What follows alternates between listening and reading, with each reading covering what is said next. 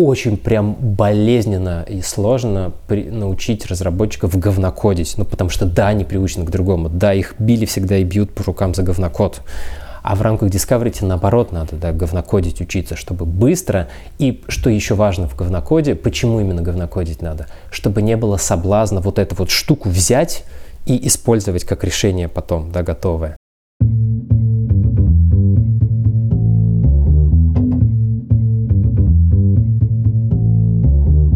Привет! Я Юра Агеев, и это 161 выпуск подкаста Make Sense. Вместе с гостями подкаста мы говорим о том, что играет важную роль при создании и развитии продуктов. Люди, идеи, деньги, инструменты и практики. И сегодня мой собеседник Никита Ефимов. Мы поговорим о том, как эмпатия помогает строить отношения с клиентами и командой, и почему продукту полезно думать о команде разработки.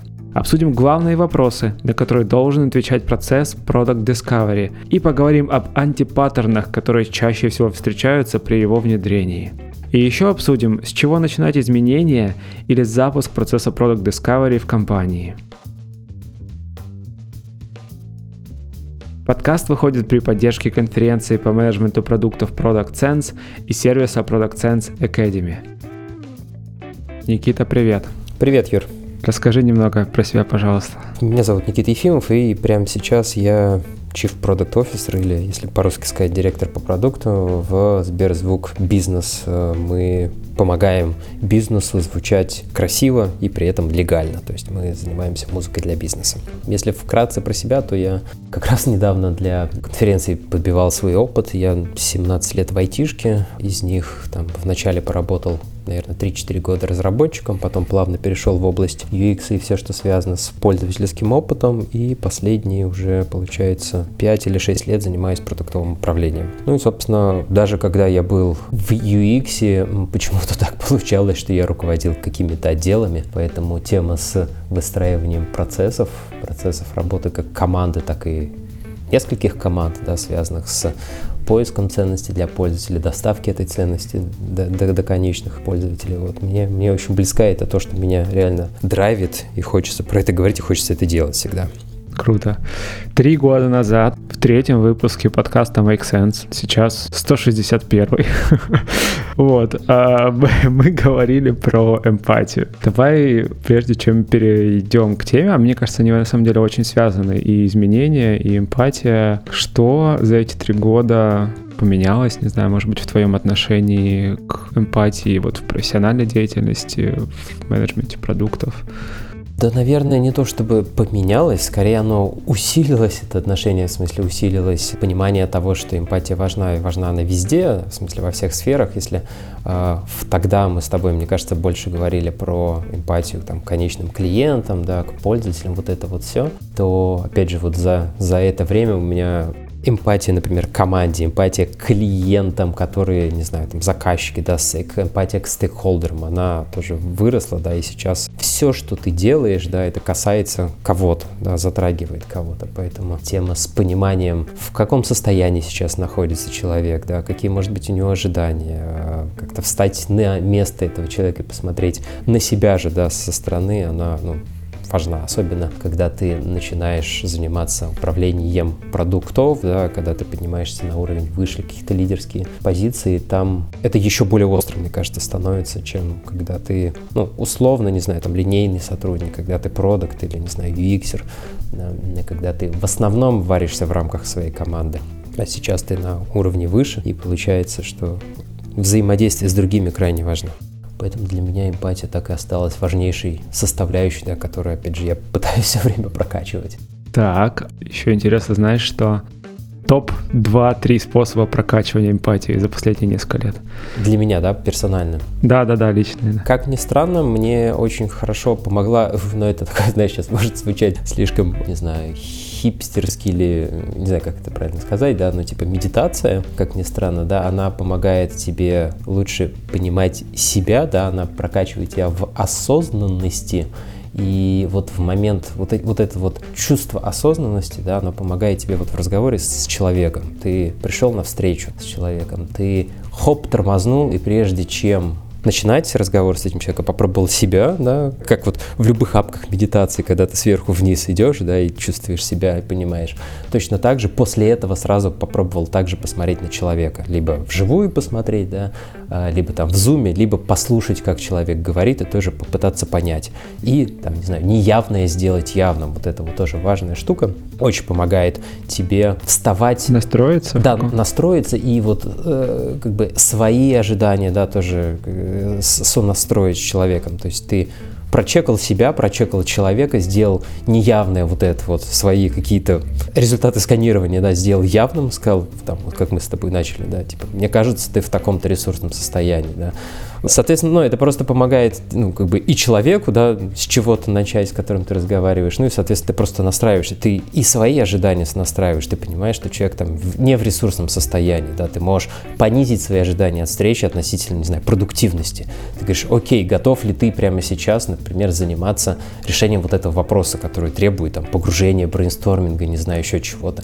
Нет, окей, давай там сейчас о чем-то другом пока поговорим, да, там, не знаю, small talk такой сделаем, чтобы выкинуть из головы. Вот, поэтому вот эти вот, наверное, ну, медитация, вот осознанность, да, вот эти вот чеки постоянные, наверное, вот это мне помогло. Это если вот говорить, да, да, про, про внутренних, да, скажем так, стейкхолдеров, топовый, да, пользователей и прочее у меня, вот если так по чесноку сказать, то с, с позиции эмпатии меня постоянно супруга укоряет, говорит, ты же сам этому учишь, почему же ты мне не можешь проэмпатировать? А. Вот это вот персональное, да, вот совсем-совсем персональное, когда у тебя идут взаимоотношения, не знаю, там, супружеские или совсем дружеские, да, вот здесь это для меня сейчас слабое место, и я пытаюсь вот здесь прокачаться. Я, ну, не знаю, вот почему-то методы, которые применяются в легкую, на работе, с кастомерами, в личной такой персональной жизни для меня не работают. И я не знаю, как вот здесь. То есть у меня такой точка роста прямо сейчас с точки зрения эмпатии вот здесь, я пытаюсь как-то прокачиваться. Интересно, интересно. Будет поговорить об этом тоже через года два-три. А, хорошо, спасибо, что поделился. Тема эмпатии меня тоже очень сильно волнует.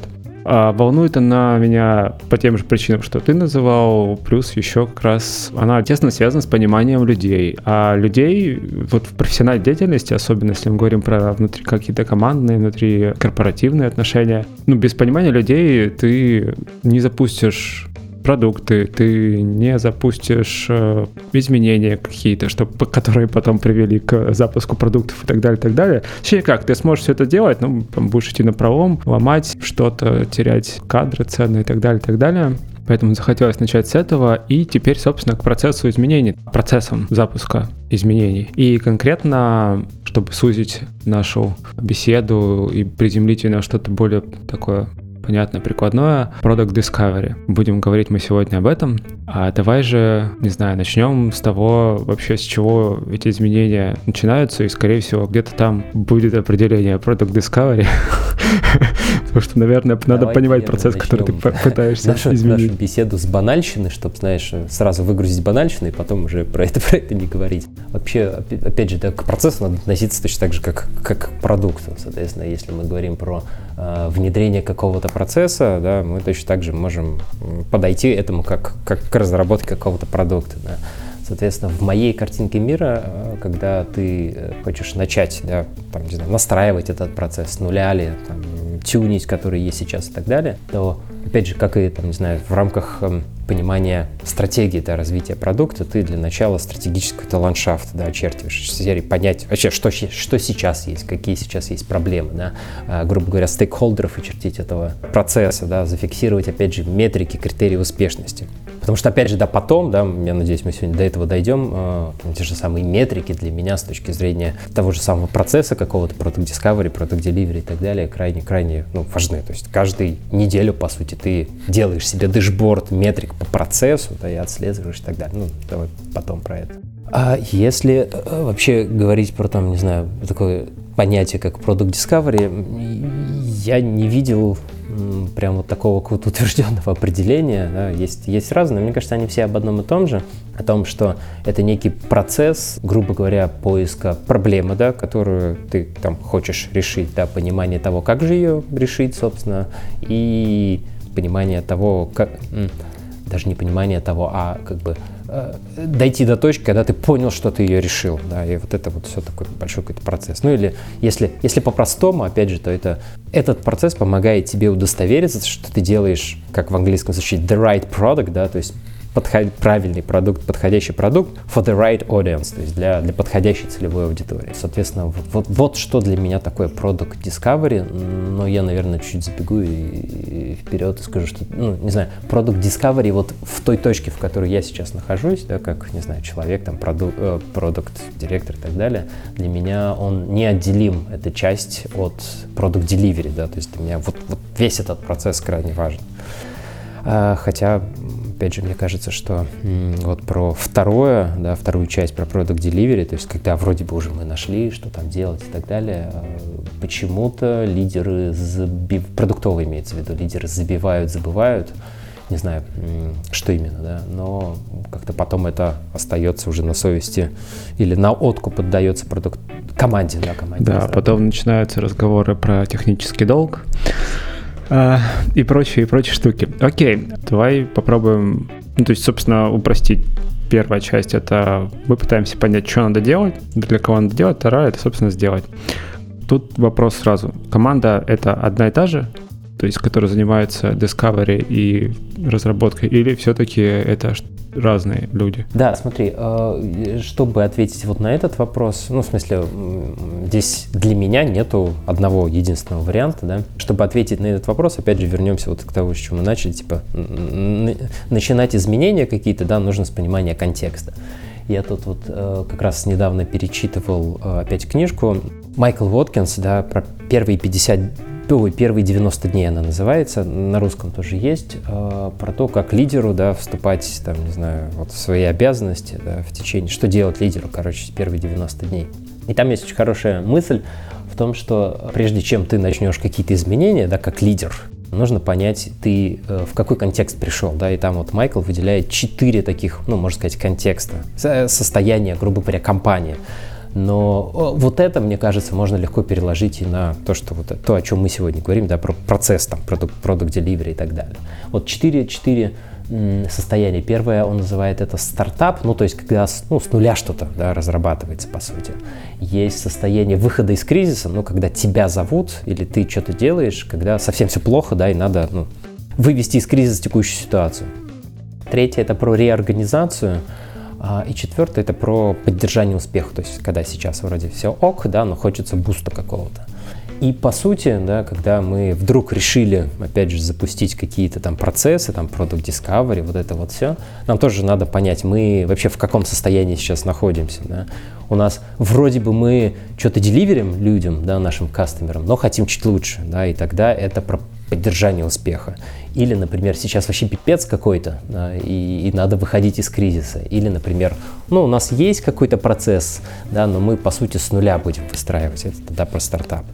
И вот в зависимости от этого уже отталкиваться и думать про то, это будет там отдельная команда, да, или это будет, э, ну, все-таки команда из, из, да, из кого-то существующих.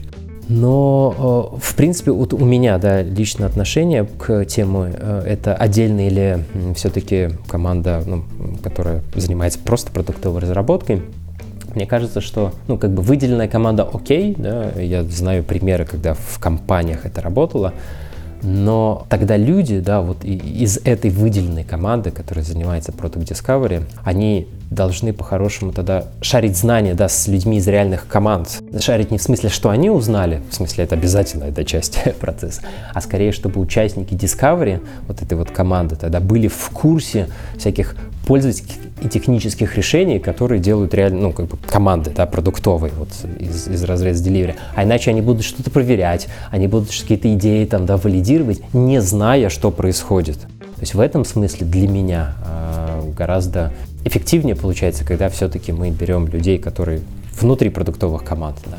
Но опять же, это очень может зависеть от состояния компании, да, если это здоровущая компания, там есть R&D, да, и вот это вот все. Ну окей, это работает. А если это все-таки что-то поменьше, то я предпочитаю, чтобы это были команды собраны да, из тех, кто вот внутри классических продуктовых команд. И здесь еще есть важный момент, э, я тоже надеюсь, мы сегодня про это проговорим, что в, ну, в идеале во всем этом процессе ты же когда даже понял, отвалидировал гипотезу да, какую-то первоначально об идее, ты потом что-то сделал как, как, как продуктовая команда, а кто потом будет это проверять?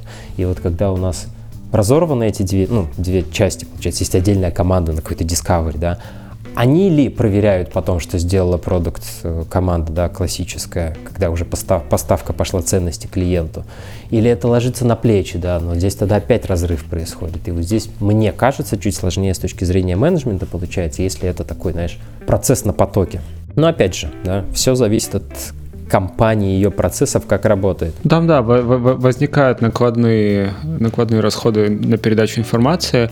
Ты очень верно, мне кажется, подчеркнул контекстность, важность контекста ну, для ответа на вопросы. И, соответственно, тут у меня возникает следующий вопрос, который наверняка точно так же зависит от контекста, но тем не менее. Сам процесс Product Discovery тоже вот э, освежал память, перечитывал несколько материалов. Там разные этапы в него включаются ну, есть какой-то там наиболее общий набор, который чаще всего встречается. Более того, еще и указывает в статьях, да, что ну, не все этапы всегда делаются, что-то можно скипать, э, с чего-то можно начинать раньше, где-то там позже и так далее. Ну, в общем, вот. Что здесь? Вот из чего, из каких этапов состоит Discovery? Опять же, с оговоркой на контекст. Слушай, я, э, в, опять же, вот в своей практике, да, в, в своей как-то опыте выстраивания подобных процессов, я, наверное, не ориентируюсь на какой-то готовый, ну, не знаю, там, не знаю, фреймворк назовем или что-то типа такое, типа, что внутри, да, какие этапы. Для меня это скорее есть какая-то верхнеуровневая картинка и понимание, что должно происходить. Как это будет внутри, какие там этапчики, это отдельно, да, ну, как бы ты уже на месте это разбираешься. Просто есть вот эта верхнеуровневая картинка и есть э, понимание каких-то, ну, не знаю, там, антипаттернов, что ли, как не стоит делать, да, как не стоит э, заводить да, весь, весь этот механизм, потому что, опять же, это и по моему опыту, и потому что я когда-то изучал, читал, оно, ну, скорее всего, зафейлится. Вот, если говорить про такую верхнеуровневую картинку для меня, то есть, ну, по сути, да, вот, э, как, как с чего, точнее, начинают, да, почему приходят к какому-то Product Discovery. Обычно есть вот команда, ну, давай на, на примере одной команды какой-нибудь. Есть продуктовая команда, да, и у нее на входе, э, знаешь, как, как в учебнике по математике, наверное, да, когда, типа, в бассейн в две трубы, да, под, из двух труб в бассейн текает вода. Вот так вот и в команде по сути, продуктовой команде, да, есть некие такие трубы входящих, ну, назовем это, требований, идей и так далее. Есть бизнес, да, сверху, который говорит, надо вот это делать. Условно, там, не знаю, бизнес-бизнес, или если ты продукт какой-то команды, к тебе пришел CPO и говорит, а вот у нас такие стратегические направления, да, продуктовые, фигачим туда. Да, есть, ну, короче, есть какой-то поток вот бизнесовых задач. Есть труба с, э, с какими-то хотелками, пожеланиями от, ну, давай, от внутренних стейкхолдеров. Они всегда есть, они всегда будут, они всегда будут что-то предлагать, просить. Есть труба, вот еще одна с, грубо говоря, от пользователей, да, эта труба.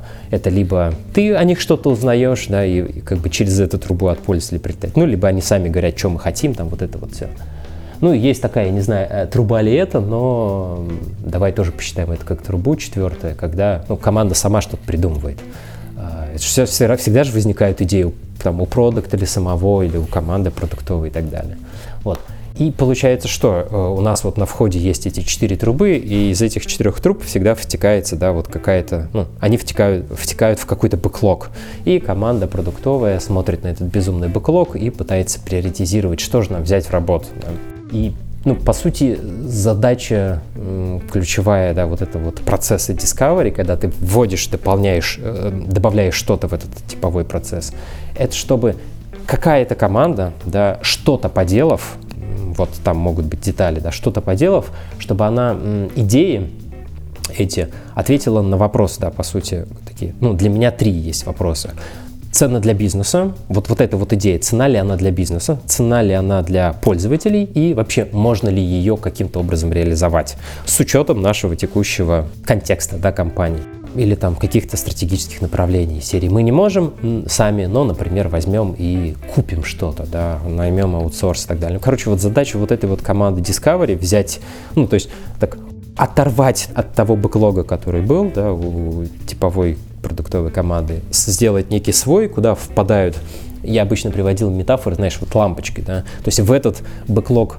падают, в эту коробочку падают лампочки такие незажженные, ну, условно, да, незажженные, а задача команды Discovery посмотреть на эту лампочку, сказать, она вообще гореть будет когда-нибудь или нет. Не будет, выкидываем, будет, мы такие вкручиваем ее, и уже она такая зажженная, да, мы ее кладем вот как раз в команду разработки, в бэклог из серии. Мы проверили, мы поняли, что это будет. Да?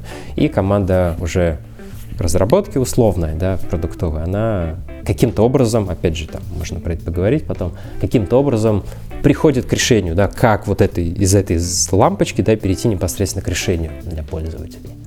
Вот, это вот верхнеуровневая для меня картинка. Ну и, соответственно, команда Discovery, она как раз-таки какими-то способами, может быть, это способ будет с привлечением пользователей, что-то сделали, проверили с помощью, там, не знаю, вот как раз-таки кастомеров, да, то есть пошли, провели исследования, не знаю, запилили что-то и так далее.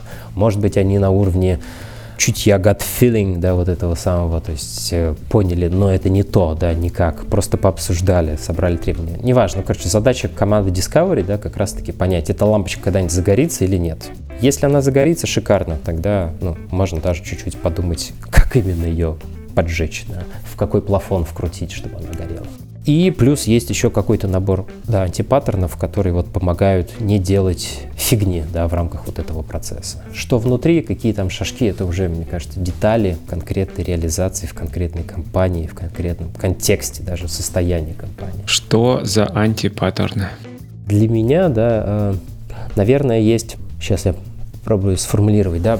Первый, наверное, такой ключевой антипаттерн, который я ну, много-много лет назад, уже сейчас, наверное, это было, ну, наверное, в 2014 первый раз я такой столкнулся, как раз когда пришел в Selectel. Паттерн про, ну, на английском я его называю там sprint ahead, то есть э, когда, я не знаю, помнишь что такое или нет, там Lean UX к нам пришел в нашу реальность, и там говорили, вот, типа, есть команда разработки, они там спринтами хреначат, да? А вот задача как будто бы Discovery, мы на спринт до них идем, мы что-то за спринт проверили, им кидаем в бэклог. Проверили и кидаем в бэклог. То есть как будто бы разработка, да, вот она спринтами идет, и у нее на входе уже есть вот, ну, то есть появилась идея, мы запланировали спринт, пофигачили, проверили эту идею, нашли решение, отдали в разработку. Вот такая каденция, назовем это так, она работает хреново. Ну, то есть это надо настолько круто выстроить процесс, чтобы не было сбоев. Любой сбой, соответственно, сбой в первой да, части, по сути, когда мы дискаверим, а, сразу оттягивает, да, как, ну, то есть суть этого антипаттерна, что мы планируем разработку на основе того, что как будто бы, ну, как бы в предыдущем спринте мы что-то сделали с точки зрения discovery. Да? То есть мы так планируем delivery, что в предыдущем у нас есть как будто бы discovery. Но это очень сильно завязано на, э, на ну, просто на человеческий фактор. Зафакапились, да, и как бы все, не сработает. Поэтому по-хорошему, да, вот то, что я тебе описывал картинку, есть два, ну, по сути, вот этих вот, ну, бэкложика, да, есть отдельный бэкложик окошек с незажженными лампочками, и команда Discovery сама в каком-то своем темпе определенном, да, не коммитясь к деливере, опять же, это все очень может быть завязано компанию, да, на то, что там, мы что-то пообещали, есть какие-то там временные факторы, но все равно, да, вот, э, как бы работают самостоятельно. Вот это вот для меня, по крайней мере, важно. Не пытаться двух такую как-то двух двухполосную. Да, дуализм. Да, вот такой дуализм. По моему опыту нифига не работает. Очень много каких-то мелочей, которые могут поломать систему. Ну, опять же, упороться сделать можно. Я знаю примеры, где ребята упоролись, сделали, работает. Но, как бы, наверное, не для состояния, когда ты начинаешь это все. Когда выстроил, шлифовать, чтобы еще увеличивать вот это вот time to market, да, ускорять, по сути. Э, не увеличивать, да, его уменьшать, ускорять time Да. Увеличивать time to market. Это легко. Хорошо, а, следующий. Следующий, наверное, он тоже вот рос, э, имел вот, вот эти вот ноги из процесса Lean UX, который когда-то был у нас популярен, сейчас, мне кажется, про него уже никто и не говорит особо. А, это про то, что почему-то считается, что в команде ну, вот это вот Product Discovery, да, она должна состоять, там, не знаю, из продукта и там из UX, ну, которые, ну, или из людей, грубо говоря, которые будут исследовать, да, и креативить. И там нет места как будто бы разработки, да, там как будто бы нет места dev команде, которая бы тоже бы включалось.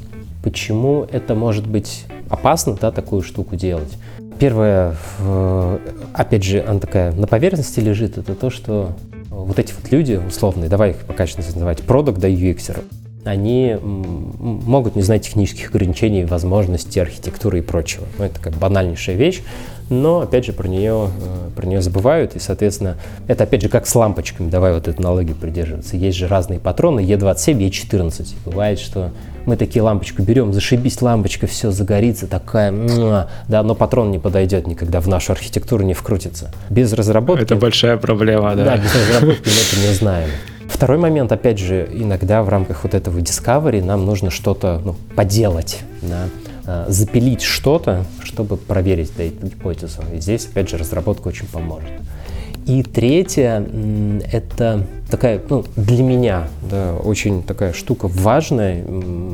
Сейчас давай тоже про это чуть-чуть проговорим отдельно. В случае, когда команда разработки в этапе вот Discovery не участвует, она может чувствовать себя, ну, как бы оторванной, да, чувствовать руками. То есть часто получается, что продукт там, или кто-то пришел и говорит, я все проверил, вот так надо делать. Да? И команда разработки, а, а ну, как бы решения-то разные бывают, да, почему бы вот так не поделать. То есть получается, что их эксклюдят, да, исключают, по сути, из процесса проверки, валидации и заставляют чувствовать себя руками. Кому-то окей, а кому-то не окей.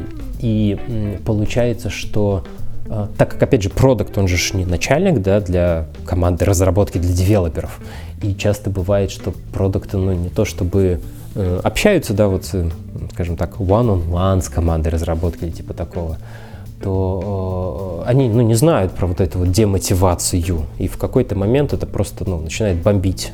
Ну, короче, наступают, наступают негативные эффекты. И вот в этом смысле э, для меня вот последние, не знаю, года два, э, когда я общаюсь с продуктовыми лидерами, директорами по продукту или хедов, или, не знаю, продукт, просто лидеры направлений, для меня прямо это какое-то, не знаю, такое удивление, что люди продуктовые, да, они не общаются с разработкой. То есть, потому что для меня команда разработки — это один из ключевых рисков продуктовых там, реализации стратегии какой-то нашей или там развития продукта. То есть если команда не перформит, да, и я не знаю, почему это такое происходит, ну, это как бы риск, да, я могу сколько угодно напридумывать, запланировать, а, но если команда не реализует это, да, соответственно, будет плохо.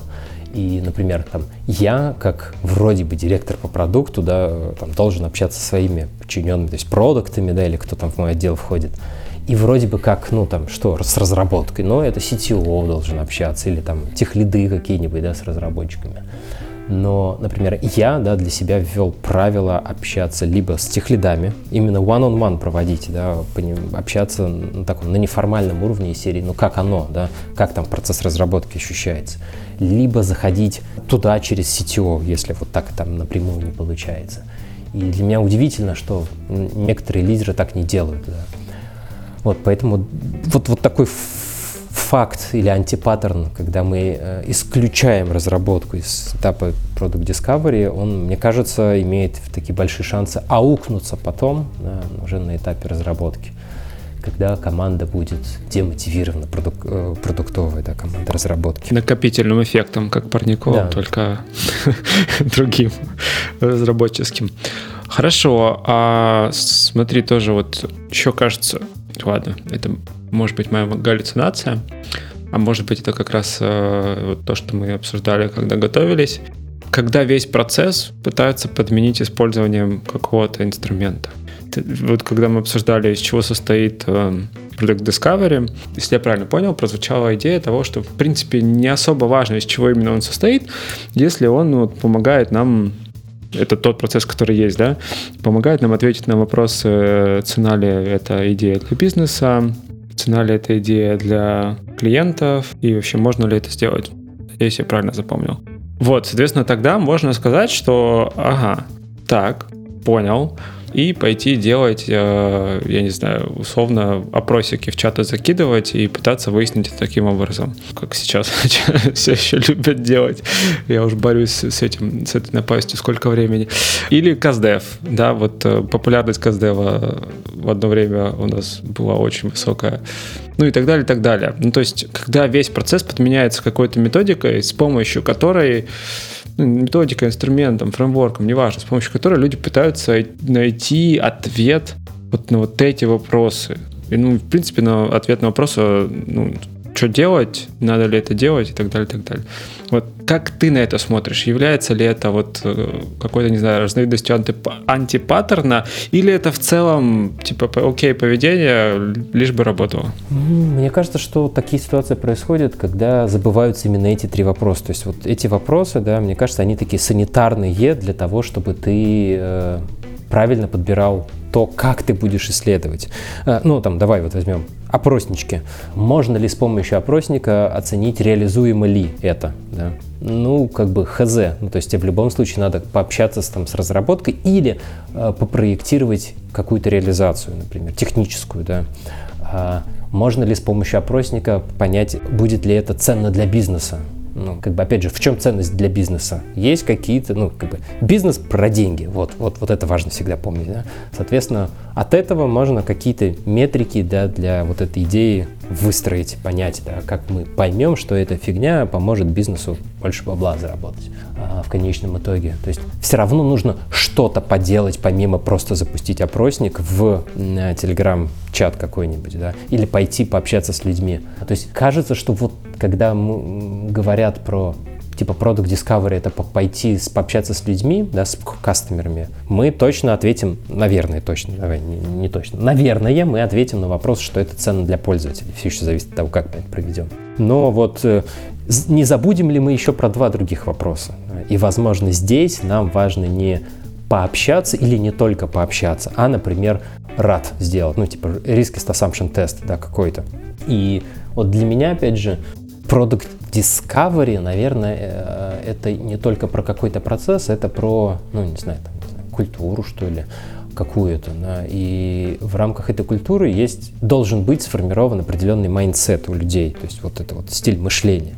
Первое — это как раз-таки учиться говнокодить, то есть брать, не бояться написать какую-то фигню, да, ну, вот реально, это сложно для разработки. Я с этим очень много сталкивался, когда ты разработчиков привлекаешь в эту команду, да, и формируешь вот этот Discovery Team.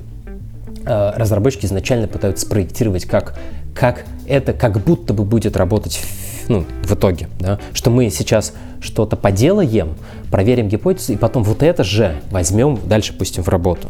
И... Ну, они же научены горьким опытом, когда им обещали, что никогда в продакшн да, не пойдет, да. оно пошло. И вот это вот реально э, барьер.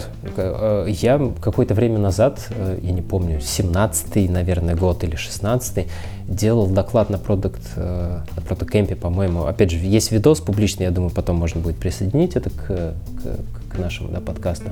Uh-huh. А, я там как раз рассказывал про опыт в мой офис, да, когда вот на новой облачной технологии работал. А, это очень прям болезненно и сложно при, научить разработчиков говнокодить, ну потому что да, они привычны к другому, да, их били всегда и бьют по рукам за говнокод. А в рамках Discovery наоборот надо да, говнокодить учиться, чтобы быстро. И что еще важно в говнокоде, почему именно говнокодить надо? Чтобы не было соблазна вот эту вот штуку взять, и использовать как решение потом, да, готовое. Потому что это большой соблазн. А, а здесь нам важно э, как раз-таки думать, вот э, второй для меня принцип, это, я его называю, рад головного мозга, то есть, ну, вот это вот риск assumption тест. То есть, когда ты из э, веток и глины собираешь что-то, что позволяет тебе не, например, метрик каких-то достичь этой идеи, а скорее получить сигналы от рынка, что эта штука может работать. Да? И поэтому ты делаешь, ну, прям вот из глины и палок, да, фигню, которую ты не боишься потом выкинуть. И это для меня третий принцип, да, это вот умение отклеиваться от того, что ты вот только что сделал, да, с помощью чего, точнее, ты проверял эту гипотезу. Потому что это, наверное, одна из таких, один из факторов, который замедляет и ухудшает вот цельный процесс. Замедляет он потому, что мы изначально тратим больше времени на то, чтобы что-то сделать, с помощью чего мы будем проверять, да, а второе ухудшает, ну, потому что мы в рамках проверки гипотезы мы взяли какое-то решение, ну, потому что мы же начали что-то делать, это одно из решений, да, и мы проверили, оно вроде бы работает, мы уже проинвестировали это время, и не хочется искать других решений. А ведь есть еще решение, да, вот важно это вот расходящееся мышление, э, дивергентное, да, или как его, divergent да, thinking, включать, чтобы поискать другие. Потому что в рамках Discovery, да, мы, может быть, ищем, это круто, если вот эта команда умеет расходящееся мышление включать, да, и искать другие варианты. Но, опять же, по моему опыту бывает, что команда так быстро хочет бежать, что берет какие-то первые попавшиеся решения, да, идет, получает сигналы от рынка, что типа, ну да, ценно, да, реализуемо, и это же дальше тащит. Ну, в смысле, э, придумали какое-то, не знаю, там, описание решения, да, его потом, безусловно, докрутят, довертят, но не выкинут, не поищут что-то еще. Поэтому вот, вот эти, наверное, принципы, да, скажем так, э, они для меня крайне важны в рамках э, вот этого процесса.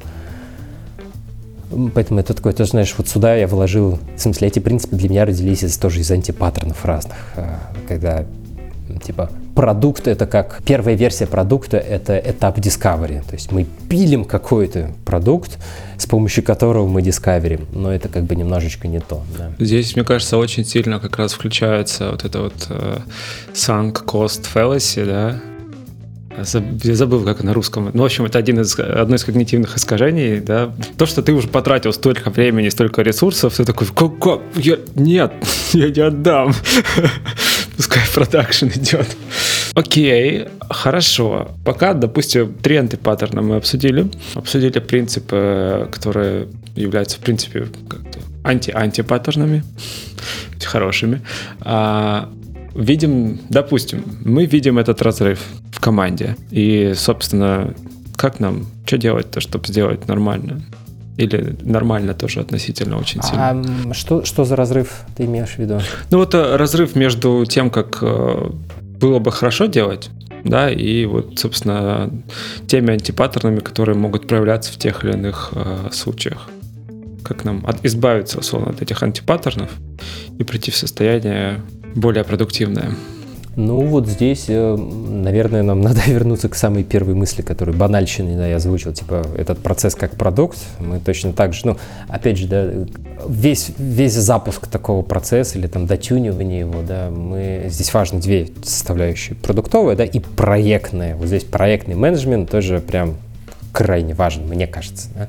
Я в этом а что, что имеешь в виду? Ну, да, я эм, в этом смысле я поддерживаю ребят из Skyeng, которые говорят, что типа проектный менеджмент в принципе важен, нужен, и про него почему-то забывают. Ну, то есть банально, да, что у тебя должен быть как бы проект, то есть ты с чего-то начинаешь, да, у тебя есть э, какие-то зафиксированные процессные активности, ритуалы, что-то еще, которых ты придерживаешься. У тебя есть четкий, не знаю, расписанный план, да? у тебя есть метрики, которые ты отслеживаешь постоянно. Вот это, мне кажется, тоже, ну, я не знаю, что не антипаттерн, это скорее такая большущий сигнал, что у тебя не получится, это когда нет метрик, да, понимания, метрик для этого процесса.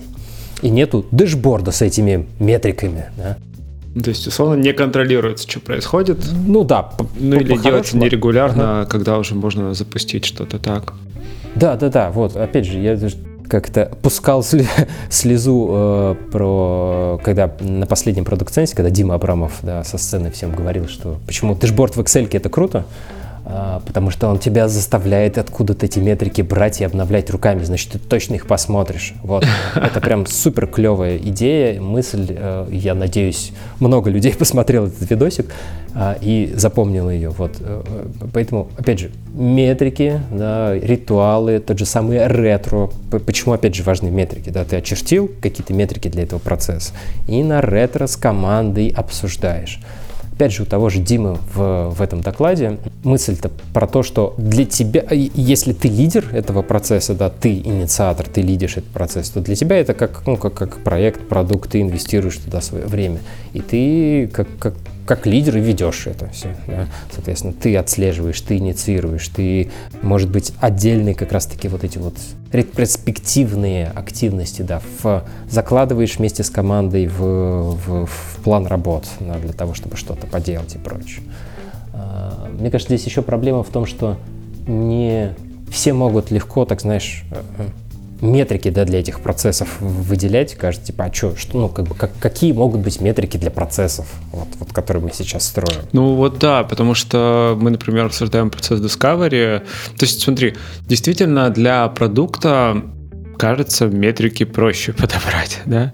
А с другой стороны, тоже, если задуматься, то ну, Product Discovery — это же часть, в принципе, да, создания продукта, и то, как мы делаем Product Discovery, косвенно влияет и, или напрямую вполне себе влияет даже и на денежные метрики в конце концов. Ну, можно, да, пробовать как раз-таки простраивать некую такое дерево метрик да, от бизнесовых и идти вниз. Опять же, там Э, многое же еще зависит от того, что мы говорили, от контекста, с чего ты начинаешь и чего хочешь достичь, да, по сути, в рамках какой-то следующей э, вот, итерации, да, с этим, с этим, с этим процессом.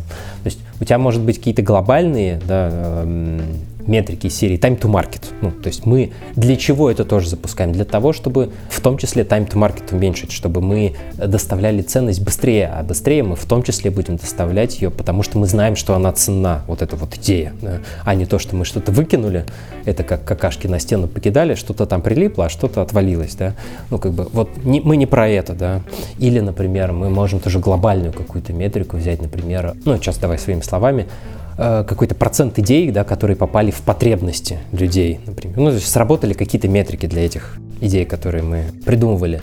Это тоже какая-то большая, да. Мы в зависимости от того, опять же, зачем мы этот процесс выстраиваем, а, потому что это не всегда про там time to market. А, иногда а, причины или проблемы, которые мы хотим полечить, они в прозрачности внутри компании, когда мы в том числе хотим за счет такого процесса другим стейкхолдерам, другие, ну, в смысле, руководителям других подразделений, э, других, может быть, команд там, и так далее, показать, почему мы берем в работу то или, не, или иную какую-то идею, почему мы их идею завернули. Да? И в этом смысле отличной метрикой может быть удовлетворенность стейкхолдеров вот этим процессом. То есть ты на постоянной основе собираешь ну, просто банальный Customer Satisfaction Index, где customer — это другие стейкхолдеры да, в компании. И это прям про прозрачность процессов. Или, например, э, одной из, э, скажем так, балансирующих метрик, потому что, ну, в мо... в... за что я люблю, например, тему с ОКРами, это, э, опять же, точнее, идею, да, внутри ОКРов, это то, что она говорит, у тебя в Key Results должны быть балансирующие метрики, то есть, э, например, мы можем сказать, нам важен там time to market, да? при этом мы можем э, хреначить впрод, да, доставлять ценность клиентам вроде бы, но при этом у нас будет охрененно огромное количество багов, которые у нас техдолг вырастет ну, огромным количеством. При этом вот метриками да, а, для процесса вроде бы не про разработку, а про Product Discovery может быть количество багов в бэклоге что мы его держим ну, на определенном уровне. Да. Ну, короче, вот это надо там докручивать, но как одна из балансирующих метрик. И мы на постоянной основе говорим, мы тут придумали кучу всяких идей, мы там что-то тестируем, запускаем. Что с багами в бэклоге, да? Что люди вообще говорят нам про это, техническое, да? Ну, то есть... Э... Мы можем... Я хотел как-то ага. подрезюмировать то, что, да, ну, да, во-первых, нам нужно определить тот процесс, описать его хотя бы, не знаю, своими словами, какие-то базовые этапы, которые мы хотим трансформировать, изменить, определить метрики, да, которые есть на выходе из этого процесса, и желательно бы еще дашборд какой-то сделать, чтобы э, быть уверенным в том, что ты эти метрики собираешь и еще и шеришь с командой, и потом же этот дашборд в том числе там может э, использоваться для коммуникации внутри команды и с внешними какими-то стейкхолдерами. Ну, это как раз-таки, ну, вот этот дашборд, это по сути источник э, обсуждений на ретро да, с командой в рамках этого процесса. Ты смотришь, говоришь, вот наша цель такая-то, мы подвинулись вот на такой-то, да, например, там, не знаю, time to market у нас стал вот таким, да. Почему он изменился на такую величину и что нам нужно сделать, чтобы в следующий раз было чуть больше, например, да, или там много больше, или что-то в этом духе. То есть ты не просто говоришь, ну как процесс, да ничего, что там было сложного, простого, а ты в том числе привязываешься к тому, что, ну, к, к результату, который ты хочешь достичь с помощью этого процесса. Окей, что еще? Так, ну вот сделали метрики, описали процесс. Какие еще нужны шаги? Или о чем нужно знать еще? затевая изменения в процессах? Мне кажется, опять же, э, важно, это вторая слеза, которую я пускал после последнего продукт-ценса, в смысле на последнем продукт-ценсе, это когда говорили несколько человек, прям круто, говорили про time to knowledge, не только про time to market, а time to knowledge, да, внутри команды.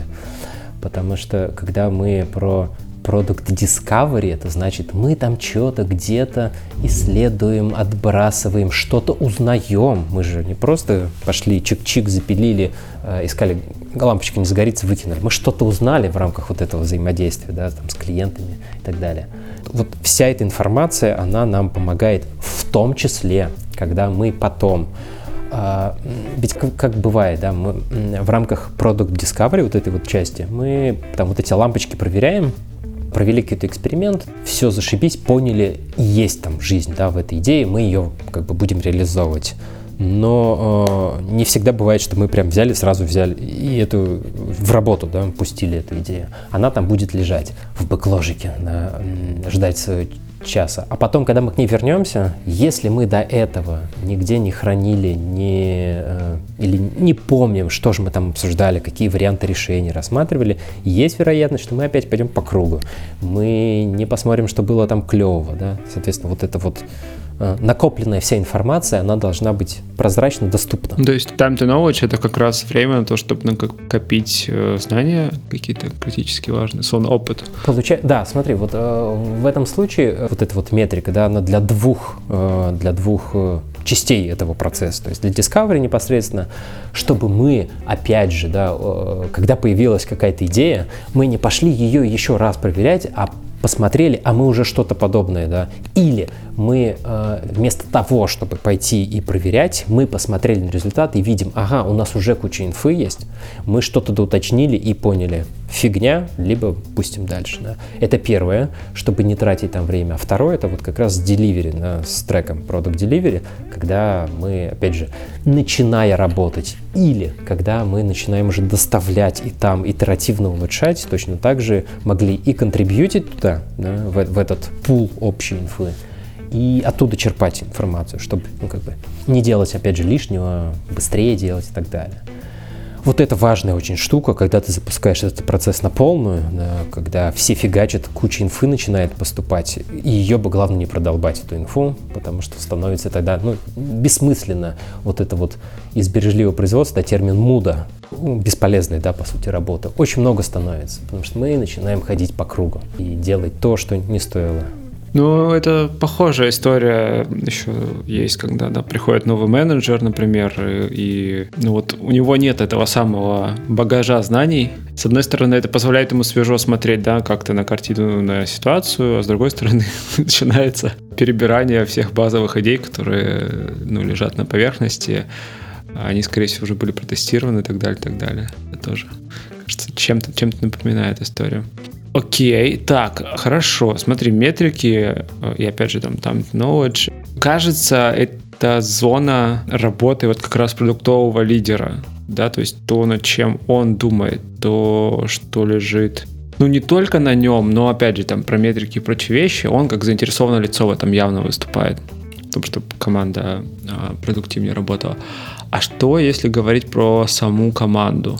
Что здесь ну да, связано с изменениями, о чем стоит думать, помнить. Смотри, я вот зацеплюсь здесь сейчас за то, что ты сейчас сказал, потому что мне это такой не безразличный момент, а то, что как бы продуктовый лидер ответственный.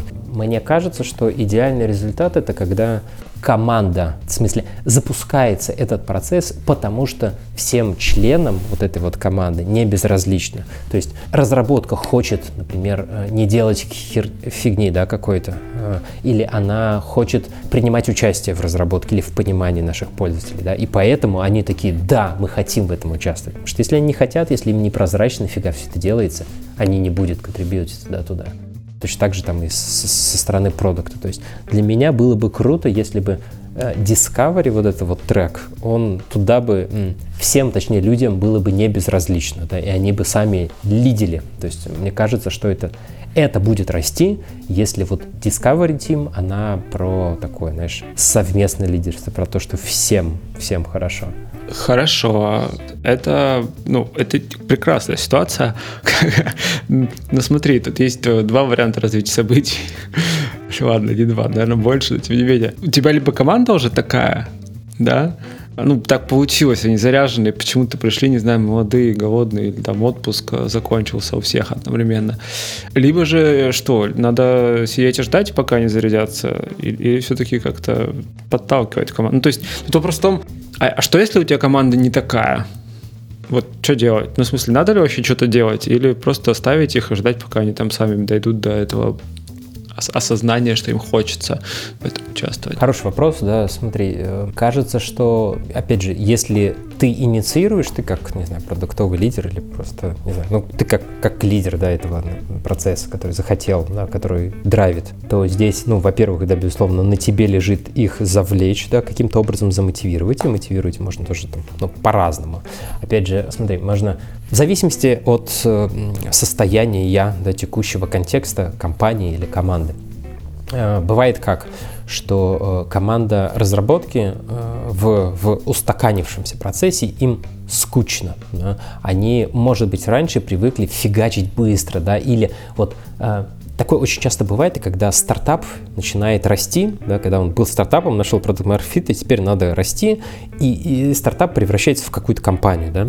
И в этот момент, вот я очень много разных, от разных да, команд слышал, что для разработки, именно для разработки, у них теряется вот эта вот связь с пользователем, потому что раньше они что-то делали, они быстро получали обратную связь, короче, они такие чик-чик в production, обратная связь, чик-чик в production. А сейчас все это начинает, там какие-то структуры, процессы, вот это вот все, и они отдаляются, да. А ты им говоришь, смотри, а, у вас есть возможность в рамках Discovery вернуться к состоянию стартапа. То есть у вас будет и текущая да, работа, вот полноценная с процессами, с какими-то и вот там ты можешь, ты можешь быстро говнокодить, получать обратную связь от клиентов, да, придумывать что-то а, искать вот это. Но все равно надо идею эту продать. Безусловно, да. Ну, типа, да, показать, показать. Э, вот здесь мы возвращаемся как раз-таки к тому, с чего мы вообще сегодня начали, к эмпатии. Да? Ты как раз, ты же ну, общаешься с командой со своей, ты знаешь ее, ты можешь э, понять ее настроение, да, чего ей хочется. И вот с этих сторон можно как раз попытаться и зайти, да? кого-то замотивировать условно участием в стартапе, а кому-то э, замотивировать тем, что у тебя, ну, как бы, опять же, за, за что я видел, что продукты в этом мало верят, да, но разработчики реально заинтересованы, чтобы продукт был качественный. Да. Им, они хотят гордиться качественными, ну, как бы, понятно, что идет это от кода, да, но все равно это выливается вот в стабильность какую-то, в качество. Слушай, ну, здесь э, у нас было пара выпусков э, про э, общение с разработкой, и там ну, действительно просто, мне кажется, вот то, о чем ты говоришь, что продукты могут не верить в это там, и так далее, и так далее, просто потому что люди сталкивались с такими разработчиками, и не только разработчиками, маркетологами прочими ребятами, у которых есть одна очень простая задача. Я тут, э, в общем, код пишу, компании настраиваю, а что там за пределами этого мне не интересно. Ну, вот просто бывает такое. Но, с другой стороны, про эмпатию ты тоже прав. В командах она начинает пробуждаться, да, то есть ты можешь сам заразить своей эмпатией. Сейчас это э, в контексте пандемии не очень звучит, конечно, но тем не менее, э, заразить эмпатией людей. Э, и они же начнут ее испытывать по отношению к пользователям и так далее, и так далее. Но это вопрос тут тоже, знаешь, как в трансформации какой-то, не знаю, команды. Я поэтому и задал вопрос, а что делать-то? Вот э, сидеть на месте и ждать или, или предпринимать что-то? Я услышал ответ, что-то предпринимать, да. Ну смотри, мы же не хотим построить команду Discovery по размеру такую же, как, ну, не знаю, в смысле, мы же не хотим сделать, продублировать, да, копипастом команду, ну, это же, ну, это бессмысленно. А мы же, а Discovery, она такая, ну, маленькая командочка-то, мы про это, не говорили. То есть суть ее в том, чтобы быстренько что-то поделать. Да? А мы же не набираем туда X разработчиков, чтобы они нам хреначили, как раз то, что мы говорили, да, наоборот, надо быстро и, и э, говнокодить. Поэтому мы как раз и наш, найдем людей, которые заинтересованы пообщавшись с ним. Да. А, если человеку не интересно, вот как ты сейчас приводил пример, окей, ну, его, мне кажется, ну, бессмысленно пытаться туда затащить. То есть, ну, вербуем самых э, отчаянных и вовлеченных. Ну, вовлеченных, давай так назовем, да, вовлеченных. Да. Да, ну и, собственно, с, с этого стартуем. Опять же, как это во что выльется, здесь надо смотреть уже потом, опять же, по своим по целям, да, для чего потом или как мы хотим потом развивать стратегически эту Discovery Team. Если мы хотим там, увеличивать ее, да, окей, или там масштабировать, да, в зависимости от, там, от направления у нас в компании. Хорошо, можем тогда думать как раз над тем, чтобы звать других. Если это останется такой же маленькой э, командочкой, но при этом мы э, наблюдая за составом, да, за тем, как все это происходит внутри, мы же можем миксовать людей, и по-хорошему так и должно быть, да, чтобы люди, скажем так, кроссопылялись, привносили что-то новое, интересное в эту Discovery Team, мы будем ее как бы ну, менять, да, и ее, скажем так, успехи, да, или плохое слово, престиж работать, да, или быть частью этой команды, э, ну, она будет говорить само за себя, люди могут вовлекаться в это по сути, надо с чего-то начать, да, с какого-то вот маленького. Ну, опять же, всегда мы начинаем же с замотивированных людей, да, с замотивированных, иначе замотивированной команды, иначе не взлетится.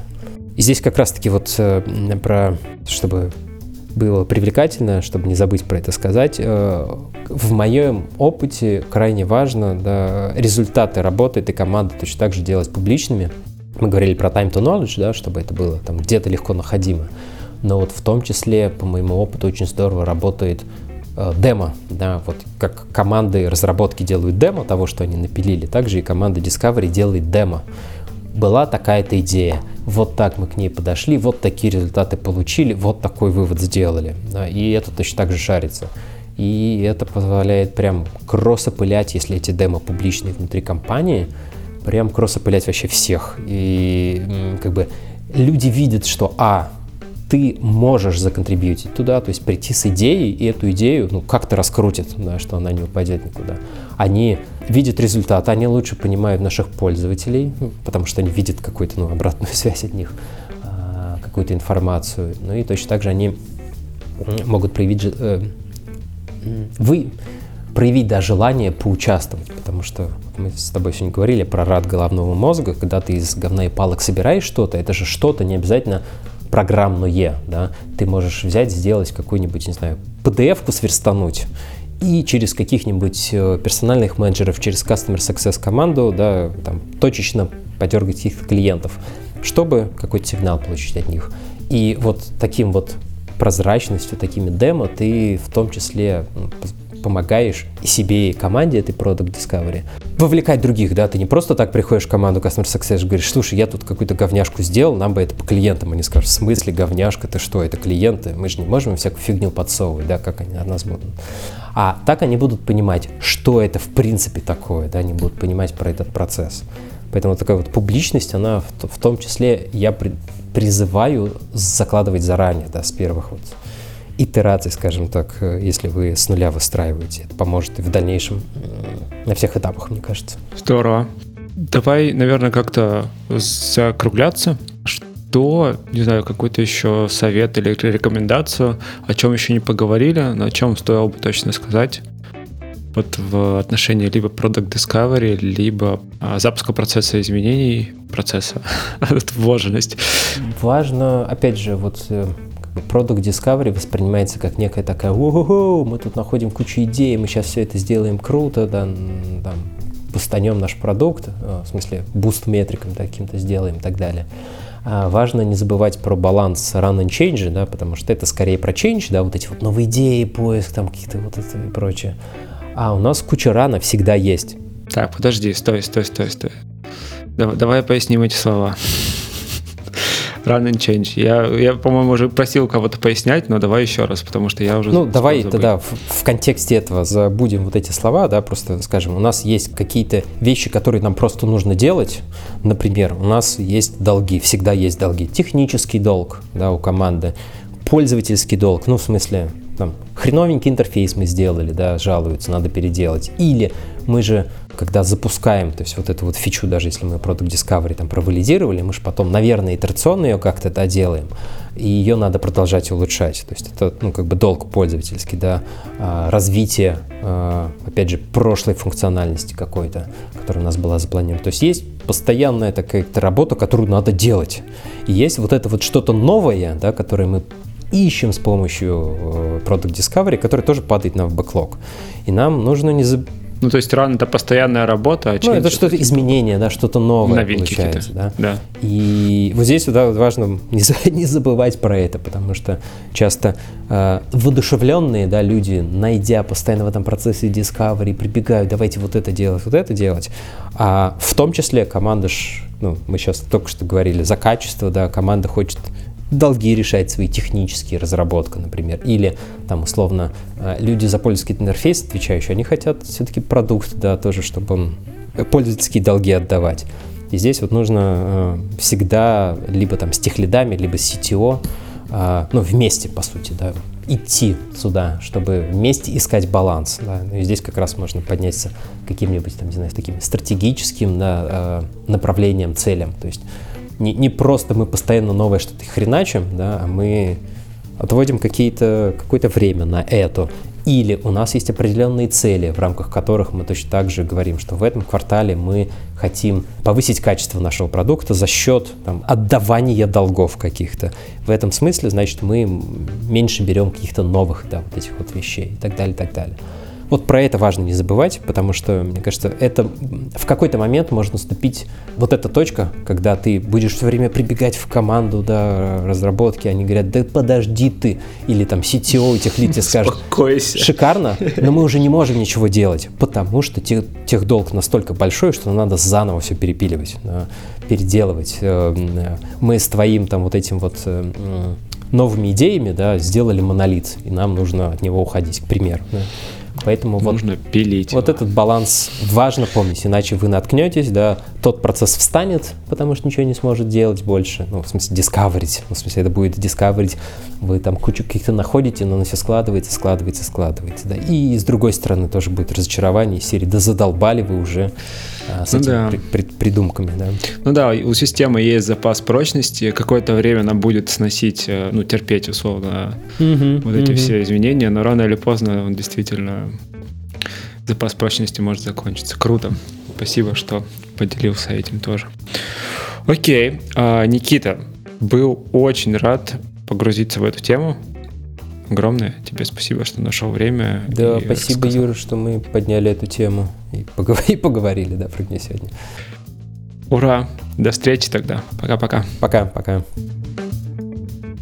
Итак, в этом выпуске подкаста Make Sense вместе с Никитой Ефимовым мы поговорили о том, как эмпатия помогает строить отношения с клиентами и командой, и почему продукту полезно думать о команде разработки. Обсудили главные вопросы, на которые должен отвечать процесс Product Discovery, и поговорили об антипаттернах, которые чаще всего встречаются при его внедрении. И еще обсудили, с чего начать изменения или запуск процесса Product Discovery в компании.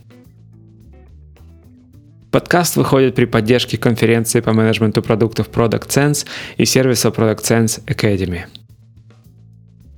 Если вам понравился выпуск и вы считаете информацию, которая прозвучала полезной, пожалуйста, поделитесь ссылкой на выпуск со своими друзьями, коллегами, знакомыми. Ставьте лайки и оставляйте комментарии в сервисах, где слушаете подкаст. Это поможет большему количеству людей узнать о том, что он существует. Это был 161 выпуск подкаста Make Sense и его ведущий Юра Геев. Спасибо, что были с нами. До следующего выпуска. Пока.